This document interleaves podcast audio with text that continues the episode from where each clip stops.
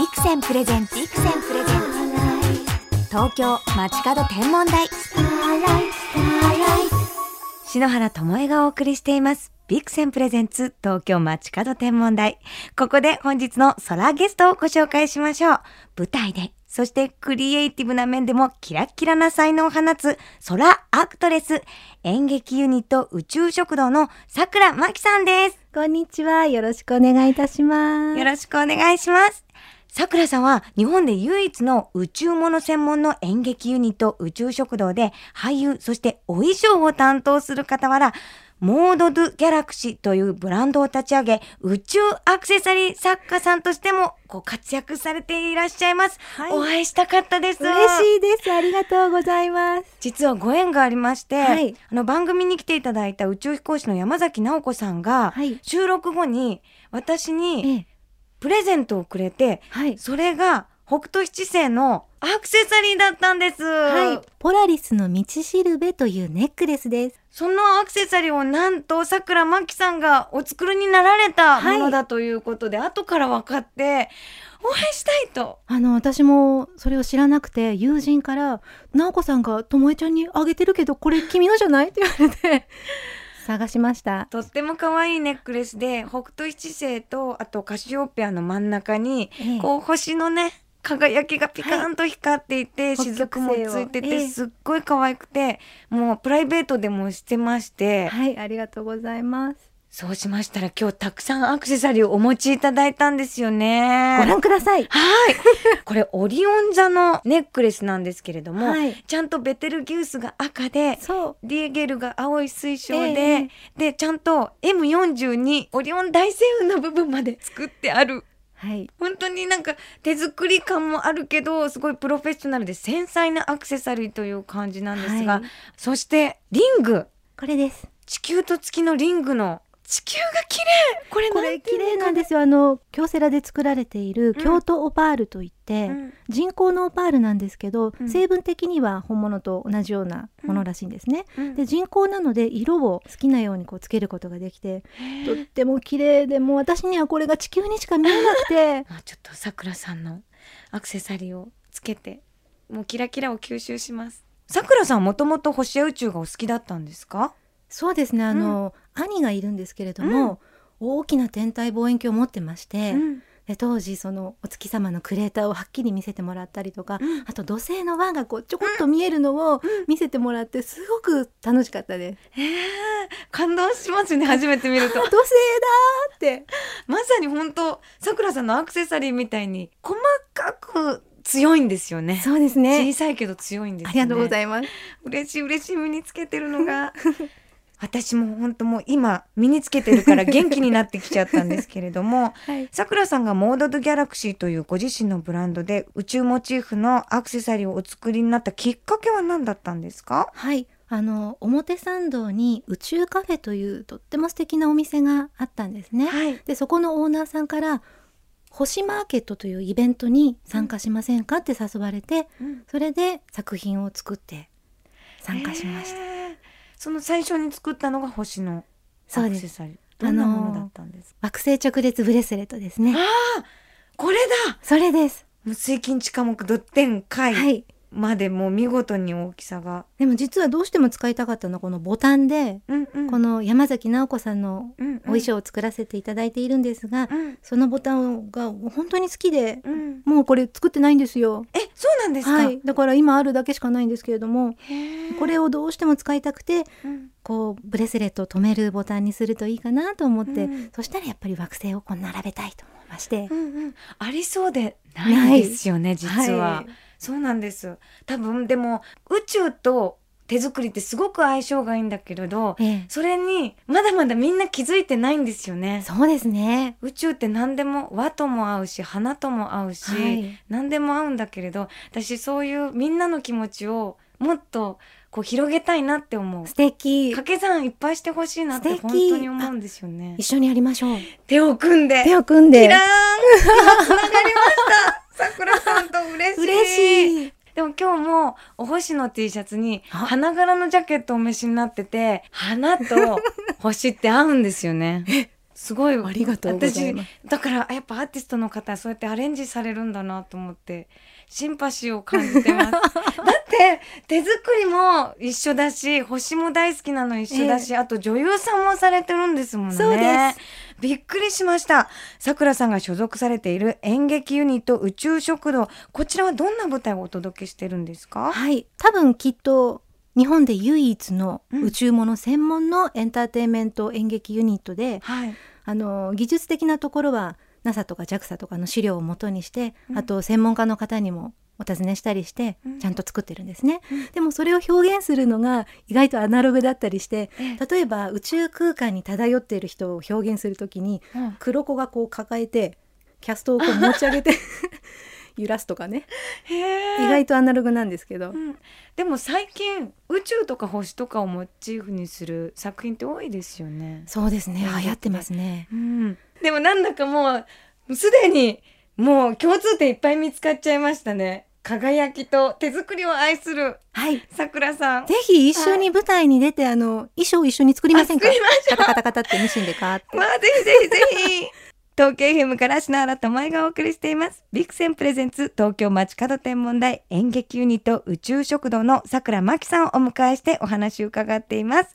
そして私ぜひお話を伺いたいのが、はい衣装も担当されている演劇の大変大変なんですよね。でも楽しいんですよね。楽しいですこれ前回の衣装プランはいなんですけどえええすごい色がポップ。はい。あとちょっと制服っぽかったりとか、あとどこかなんかメルヘンも入ってヒーローも入って、これはどういう物語だったんですか？あの小学生がうん、本当に宇宙まで届くロケットを作るというお話で、うん。夏のロケットという漫画をはい、あの元にしてええ。舞台にしたんですわあでも夏とロケットともう宇宙とってなんか子供が好きな物語が満載ですけど私今デザイン画を見させていただいて素材が貼ってあり 色鉛筆で細かく色が塗ってありこうパターンの指示がありわかる ねここは5ミリ幅みたいな。細かく描くんですよね。で大変なんですけど、ええ。やっぱその作品の彩りになっているっていう喜びはね、はい楽しいです。楽しいんですね、はい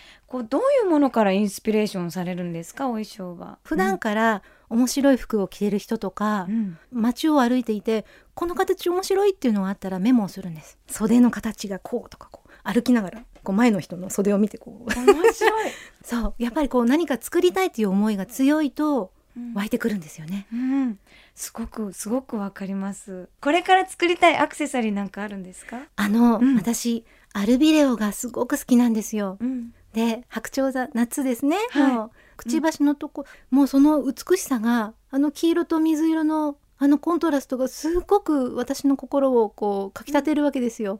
それでこの夏これを発表しようかなと思って。ある。これね白鳥の羽にはい。小さな輝きがギュギュッとこう集まった。そのギュギュッとの中にアルビレオが。黄色と水色の輝きがすごい私も手の中にアルビレオがある嬉しいこの感触がすごい嬉しいです。本当に星が手に降ってきたみたいなああ嬉しいそんなこと言っていただいて。これやっぱり星を知ってると楽しいですねそうですさらに。そうなんですよ。それであの星のことを知らない方にもお写真を見せて、うんアルビレオってこんな素敵な星があるんですよって言うと、ええわーって言ってくれるんですね。ええ。でそこからやっぱり宇宙を好きになってくれるんですよ。うんうん。でお友達みたいな。空がある。わ空がある。これやっぱ手にした方感動されるんじゃないですか？あー喜んでいただいていいると思います。ね。私あの聞いたのが、はい。こうポラリスの道しるべって私も持ってるネックレスを、はい。こう勝負ネックレスにしてる方がいる。そうなんです。何かあの会社でここだっていう時があったら、それをつけるとか、うん。そのシャンソンやってる方がうん。歌のここ一番っていう時につけて舞台に出てくれるとか、うん。えっとあ初めてのデートでプラネタリウムに行くから彼女に渡したいって言って選んでくれた方もいてもうどうしよ 素敵！う嬉しい！嬉しいですもんね。ねそれでその後大成功でした！ってメールいただいたんです。じゃあもうこれすごい縁起がいいだといいな、ネックレスですよ。演技いいパワーを閉じ込めます。そうです。だって物語を作っていくんですもん。そうですね。どんどんどんどん。私もじゃあつけていいことがありますように。いいことありますように。わあ、お力いただいちゃいました。さあ、アクセサリーに演劇に大活躍の桜真紀さんですが、お知らせなどはありますか？宇宙食堂はこれからプラネタリウム公演のシーズンなんですね。うんどんなことがあるか詳細はホームページをどうぞご覧ください。じゃあ番組公式サイトの方にリンクを貼っておきますはいね。。あと、モードドゥギャラクシーの方も夏の新作を取り揃えておりますので、見るだけでも楽しいのでどうぞご覧ください。あるビデオぜひチェックしてください。シナラもつけます。さて、桜真紀さんとお話ししてきましたが、もうお時間となってしまいました。最後にこの番組をお聞きの空ガール、空ボーイに一言メッセージをいただいてもよろしいですか？はい。本物の星や宇宙に触れることはできません。けど、少しだけイマジネーションをプラスすれば、星や宇宙を体感したり、身につけたりすることはできます。私たちの作るもので、ぜひ星や宇宙に触れるきっかけを作ってみてください。私今実際に触れております。アルピレオやポラリスを抱きしめております。本当に素敵な物語をありがとうございましたこ。ちらこそありがとうございました。これからも手作りと空ガールでつながっていましょうね。よろしくお願いします。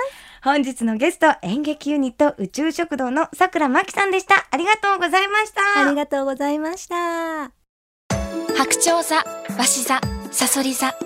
夏の星座の駅を過ぎて、銀河鉄道は南十字星へと向かいます。天の川を北から南へ。宮沢賢治、銀河鉄道の夜の星のコースです。星空を眺めよう。双眼鏡のビクセン。ビクセンプレゼンツ東京街角天文台。まもなくお別れです。本日は演劇ユニット宇宙食堂の桜真紀さんにお越しいただきましたが、もう早速今、白鳥座のアルビレオアクセサリーつけてますよ。なんだかこうつけてると、こう自然と触りたくなるんですね、アクセサリーを。私ね、どうしてだろうと思ったんですけど、星を触ってるような気持ちになって安心するんですよね。こうファッションやアクセサリーから星を好きになるっていうのは、もう空ガールの特権ですから、ぜひ皆さん星を見て、インスピレーションをもらって、自分で作ってみるのをおすすめですよ。桜真紀さん、素敵なお話、どうもありがとうございました。では、篠原からこの時期の星空インフォメーションお届けしましょう。8月の星空の楽しみは、なんといっても流れ星です。